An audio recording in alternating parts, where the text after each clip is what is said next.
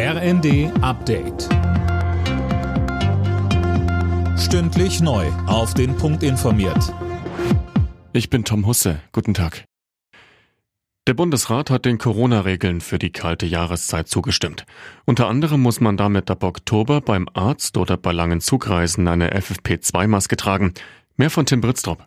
Im Flieger fällt die Pflicht, eine FFP2-Maske zu tragen, dagegen weg. Falls sich die Corona-Lage lokal verschlimmert, können die Länder weitere Maßnahmen beschließen. Beispielsweise kann auch eine Maskenpflicht in Schulen ab Klasse 5 ausgesprochen werden. Gestrichen wurde dagegen ein Passus, wonach Corona quasi mit Masern und Cholera gleichgestellt worden wäre. Schüler hätten dann, anders als Erwachsene, nach einer Infektion nur mit einem negativen Test wieder am Unterricht teilnehmen können.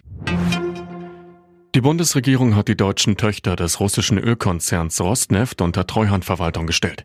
Damit übernimmt jetzt die Bundesnetzagentur die Kontrolle an den drei Raffinerien in Brandenburg, Baden-Württemberg und Bayern. Das Ganze soll der Energiesicherheit dienen. Die Union kritisiert die neuen Waffenlieferungen an die Ukraine als unzureichend. Fraktionsvize Wadefuhl spricht in den Funke-Zeitungen von Almosen. Mehr von Sönke Rülling. Deutschland liefert nochmal zwei Raketenwerfer und 50 gepanzerte Fahrzeuge vom Typ Dingo, aber weiterhin keine Kampf- oder Schützenpanzer. Verteidigungsministerin Lambrecht und Kanzler Scholz verweisen gebetsmühlenartig darauf, dass Deutschland da keinen Alleingang starten will.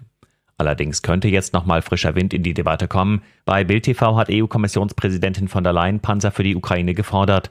Die Ukrainer hätten bewiesen, dass sie sich verteidigen können, wenn sie die richtigen militärischen Mittel haben.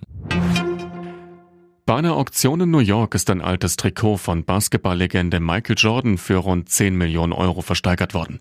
Das ist ein neuer Rekord in Sachen Sportler-Sammlerstücke. Ein Trikot des argentinischen Fußballstars Diego Maradona hat es zuletzt auf rund 8,5 Millionen Euro gebracht. Alle Nachrichten auf rnd.de